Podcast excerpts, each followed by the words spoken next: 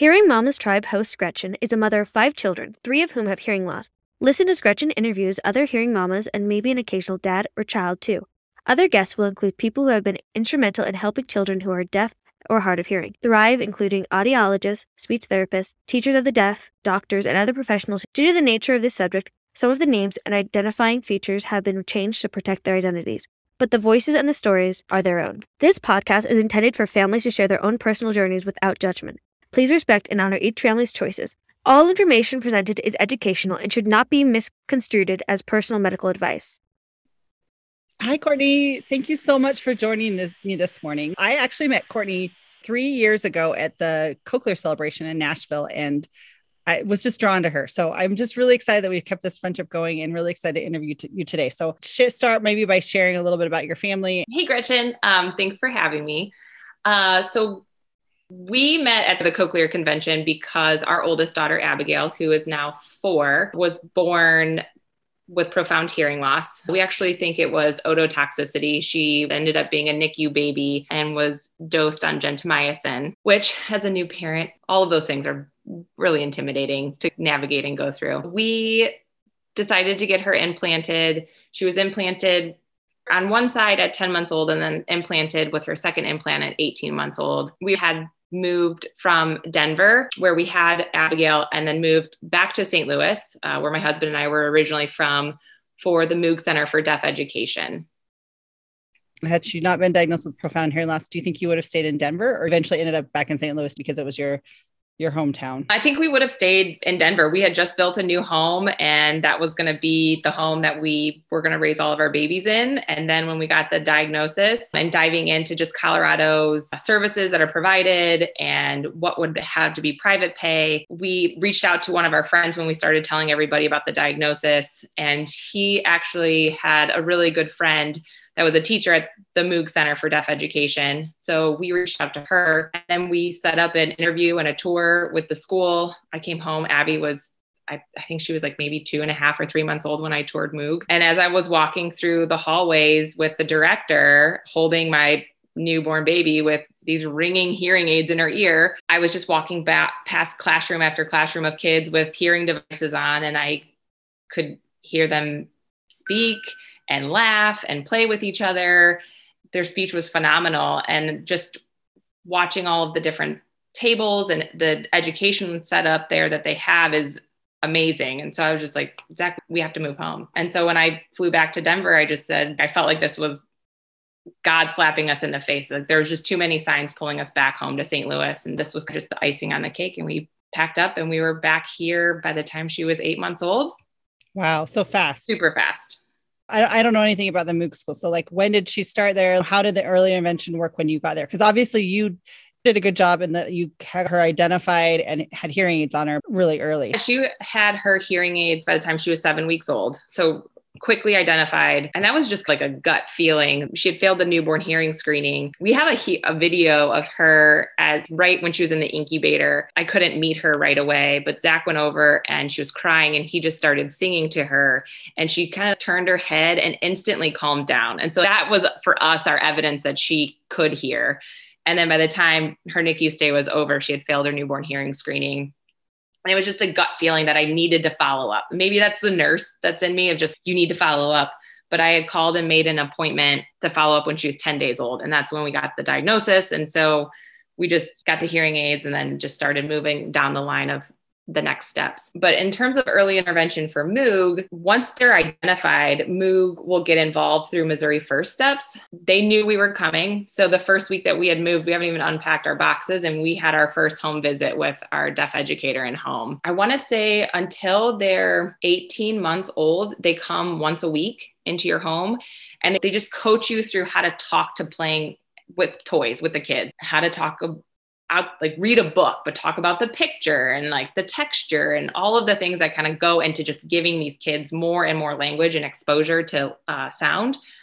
And then at 18 months you go to the school for half days. And those are tailored education where they have speech and they have language and then they have different centers. The kids are divided into small groups and they're just constantly talking and giving this kid exposure audiology is at the school, it's provided at the school. So if there's issues with devices or anything like that, if they need to do a hearing test like on a regular basis, especially during cochlear implant mapping or things like that, they're just pulled out of their school day. So it's just like this kind of this boutique environment where they just really take care of all of the kids and the families and their goal is to get the families to understand what the kids need instead of giving them the overwhelm of all of the running around and all of the appointments that go into hearing loss. And they do a fantastic job. Sounds like Shangri La, actually. I didn't even actually know that existed. And I just think about all the appointments and the time. And when my oldest was diagnosed with hearing loss, we lived in LA, but it was like an hour to downtown. And then when my third was diagnosed, we were living in a small town and it was like two and a half hours sometimes with the audiologist. How many hours I spent driving my kids around it. Maybe I should have just moved to St. Louis. I didn't know it existed. and maybe that would have created was, my decreased my parental stress stress significantly. yeah. When we were in Denver, even just those first eight months, I would drive an hour to our the AVT therapist. Then I would go to audiology at a hospital on a different side of town. And it was a bunch of running around. And I was working night shift as a nurse at the time and I was still working full time. And we just had to have a really hard conversation whether I could continue working or not and what that would make life look like. And then moving to St. Louis, I was still able to work and keep that. It allowed me the sense of I can just be mom. I can mm-hmm. support her and I can give the professionals all of the support they need to help Abby be as successful as she can be. Yeah, I love that. I love that because it is sometimes it becomes our identity, right? Like we're trying to help these kids so much that we end up giving you have to i had to quit my job. There's a lot of things that many moms i've talked to have had to quit their jobs or change their circumstances in life. And you guys chose like, to change your location but the yeah. change in the location really helped those things. What would you say what would you say to a parent who is struggling with that choice? Like what where do i get services? What's the next best step? Do you have any advice for that parent who's listening to this thinking oh my goodness i can't move to st louis but what can i do to give my child a great start? Admittedly just and anytime you're with the the kiddo just keep your house quiet and just talk to them read them stories play books with them and just i'm a talker but like i'm a naturally i'm a talker. I'm very social. But at the end of some days i was like courtney stop talking. Like i would be tired of hearing myself talk. That's how much you end up talking to these children. And they're better for it right? It's only it's really short term and then they start getting successful and thriving and things like that. But keep their processors and implants and hearing aids on as much as possible. So, as many hours a day as you can keep them on so that they're exposed to sound and your voice. And then just talk to them and talk to them and talk to them and talk to them. Did you have a hard time keeping her processors on? Did you have to do anything special to that, or she never really that never really been an issue? The hearing aids were a little bit more challenging than the implants, but I think we had figured out we um the bling bow. They're soft and real thin and they're stretchy. So from the time she was a newborn, we just got bling bows and they would sit over her implants. And then we used or her hearing aids. And then we used the pilot caps as well. There's a shop on Etsy that makes some really cute ones. And then the baby turbans. So we just always had something on her head. And as soon as she would try and take it off, we would put it back on. So she didn't really have a choice to take it off, even if she didn't like it, which might sound terrible. But by the time she was implanted, she was so used to having a headband or a turban on her head and the process or the hearing aids behind her ears that when the processors came on, it just it wasn't even a thing. Hmm. Yeah, that's good to know. Those are good tips because we use pilot caps too. I sometimes a saving grace to keep those on those kiddos. Yeah. Okay. So we were talking before we started taping about just the feeling of St. Louis. Like I liked how you were sharing some of the like we were talking about before, sometimes I feel as a parent, you get judged about any choice you make. Somebody's going to judge you along the way for what choice you made. And I just really want parents to know and moms to know we're always making the best choice we can for our child at that moment. But have you had that experience where you felt really judged or you feel like maybe um, someone questioned why you would move from you know Denver to St. Louis to put your child in this Moog school, why you didn't choose another option or something. Have you felt that? Not too terribly much. Zach and I are prepared for the day that somebody is very opinionated towards us about our decisions and how we are educating Abigail. But the culture in St. Louis, so St. Louis has the Central Institute for the Deaf and the Moog Center, and they're both listen and spoken language schools. CID has been around for, I think, over 100 years. And then Moog, I, I think, is 26 years old. And the adults that I've met in the community that have had cochlear implants that got implanted later in life that grew up in the St. Louis area, they really depended on lip reading. And then that was supported with some sign language.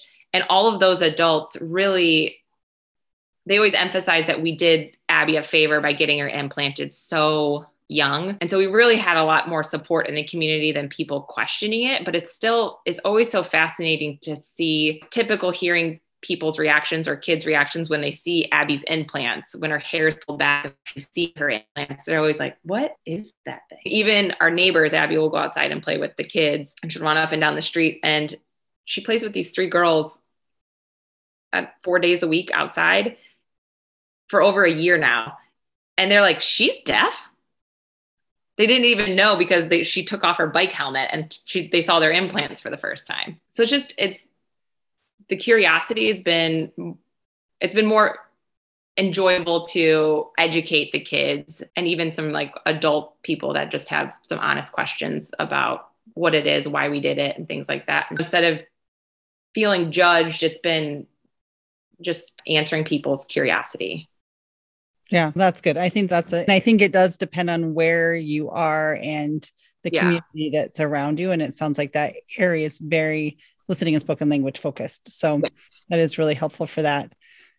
What else would you? I'm just trying to think of a good question. What's one thing you didn't ask, but you wish you would have, like at the start of your journey? Oh, admittedly, I don't think there was a question that we didn't ask. My husband is an auditor. And so we really went through this process with a fine tooth comb. We met with multiple different providers. We did not select providers until we were comfortable with one. And me being in the medical field, I had no issues like challenging physicians. I still think my first child, I'm pretty sure they wrote on her chart, mom is non-compliant. Oh, you know, like, wait, I'm not non-compliant. I know what you need to do, and this is not it. you want to be the expert for your kid. And so you just keep asking questions to educate yourself because at the end of the day you're the you're their biggest advocate until they can advocate for themselves. And for for Abby, we really chose listen and spoken language and then planned on and still continue to plan on letting her choose ASL down the road. But all of the evidence supports the brain development that happens between zero and 36 months when you get your kids hearing devices. That's when all the neurons connect for language. And so that's when really their language is going to develop.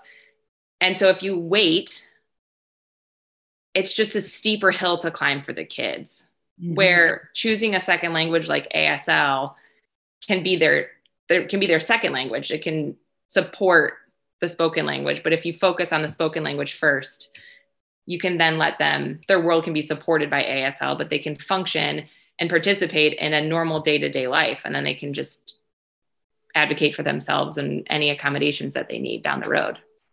Yeah, no, that's so true. I think that's what we need to remember, right? We're our child's advocate until they can learn to advocate for themselves. Yeah. And when you look at that lens, asking all those questions is important. I think my oldest daughter's been in 19 ENTs, not because I didn't like all of them. Some of it's because we mm-hmm. moved, but because I want to find I, the nurse in me, let's say, I think if someone's not doing something 50 times a year, they're probably not doing enough of it. Like you want to see that oh, yeah. repetitive, like you want to see a surgeon who's doing a lot of things.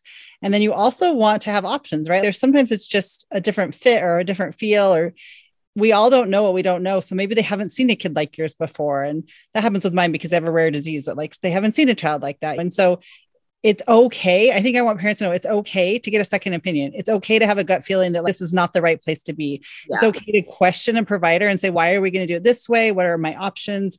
Because sometimes I feel like parents feel like they just need to listen to their authority. And I don't think any authority is trying to hurt anybody. But but like you said, we are our child's best advocate. And we are also you know more about them than anybody. We spend more time with them. And so you are the one who really can feel that that, that answer is right or correct or you need to maybe move down a different path but they see your child for seconds or minutes and then make a decision and we are with them all the time. I just really want parents to realize they can they can ask questions and they can find a different opinion and they can find out what options are available in different places like you guys ended up moving and maybe that's not okay but you can always ask for more. And one of my favorite questions in an iep is what more can you do for my child? Not what do you need to but is there anything more you can do? And yeah. just really questioning that. So yeah. Okay. Do you um, feel like you're, oh yeah, sorry. Oh, I was just going to say, one of the things that I leaned on really heavily was the early, inter- the people who came for early intervention. Once you create that rapport and you're comfortable with them, I was asking them like, I don't know if I like, like this therapist, do you recommend someone else? Or I want a second opinion with an ENT. Who do you recommend? Because they're the ones, especially the educators or the people who show up to your home doing early intervention. They're the ones that see one kid after another. So they're the ones that have experience and they hear the parents' stories and complaints and compliments. And so that's really how we ended up finding our surgeon was she made a personal phone call to a friend who was already overbooked and she made room for Abby. And then I asked her and I was like, I don't love our surgeon here. Like it, they're saying that we can wait, but like all the evidence that we're finding is you don't want to wait. And she's I actually like this surgeon, but it might be a while before you can get into him and blah blah like and she kept giving me excuses. Well, I ended up calling and I got in with his audiologist and then she gave got me in with him and then we decided to move. And then he referred me to his first trained fellow in St. Louis. And so I was just like from one surgeon to another, tell me who's the best in the business. If you're not going to be my surgeon, who's the next person and who's the closest to St. Louis? And he's just, he's in St. Louis. And he's like the head at St. Louis Children's Hospital. I'm like, that's my guy. Yeah, I, I, think that's a nurse in us to know how to navigate that system, though. And my favorite question to ask is if this was your child, what would you do? Yeah, that's a really great question. It's just who are you sending your kid to when you're asking the professionals in in that realm? Because that gives them the ability to tell you who they would send their child to, but not actually recommend or prefer or keep professional confidences. So that's a really great question. Like speaking from like one medical professional to another is that as a nurse, the more questions you ask, the more doctors have to educate you.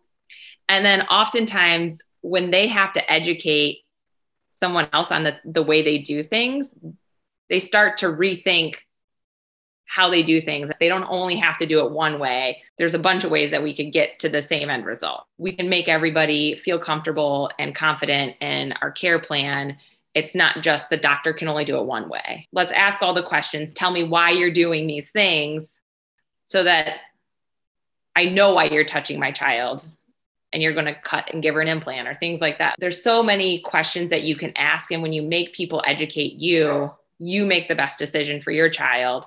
But then you also help the physician know exactly why he is yeah. doing what he's doing.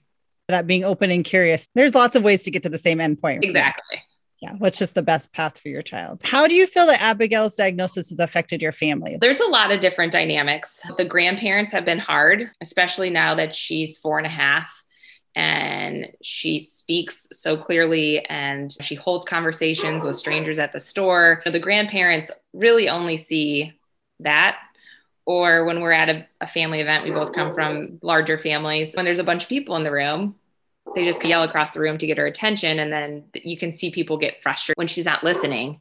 You're like she can't hear the same as her cousin next to her and she's not seeing your face. So um, having to tell your parents and siblings how to treat your child as much as you don't want them to treat them differently you don't have to treat them differently. You just have to recognize the limitations they have in a social setting. And that's really what you're there to teach your family for. Some people are more open to it than than others and that can be people it's hard to recognize people's shortcomings but at the end of the day like your mom and dad and you have to like we said before you're their advocate until it's their turn.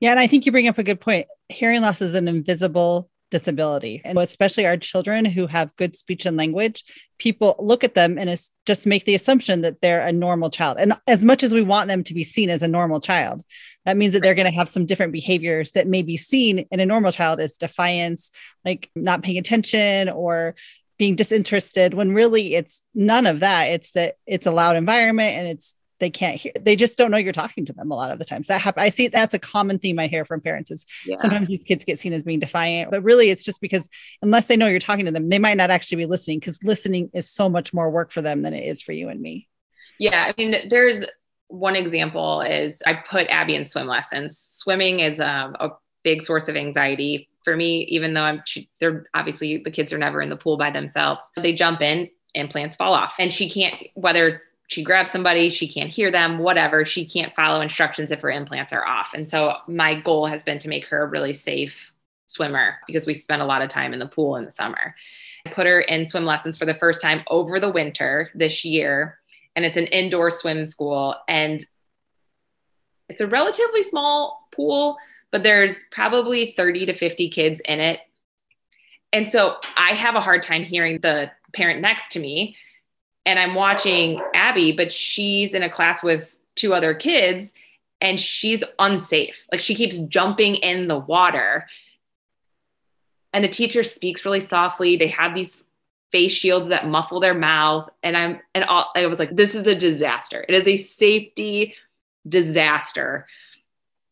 And that has been really frustrating because even though you talk to the manager and the staff about pronunciating and raising your volume and making sure you look at her, they still have two other kids that they have to keep safe in a pool. And so it's not necessarily their biggest priority. And so there are accommodations that you have to make. And people think that you'll see, you'll just through experience, you'll just learn to navigate people watching and judgment. And whether it's a spoken judgment or just a side eye, you're, you're doing it for your kid. And that's really all that matters.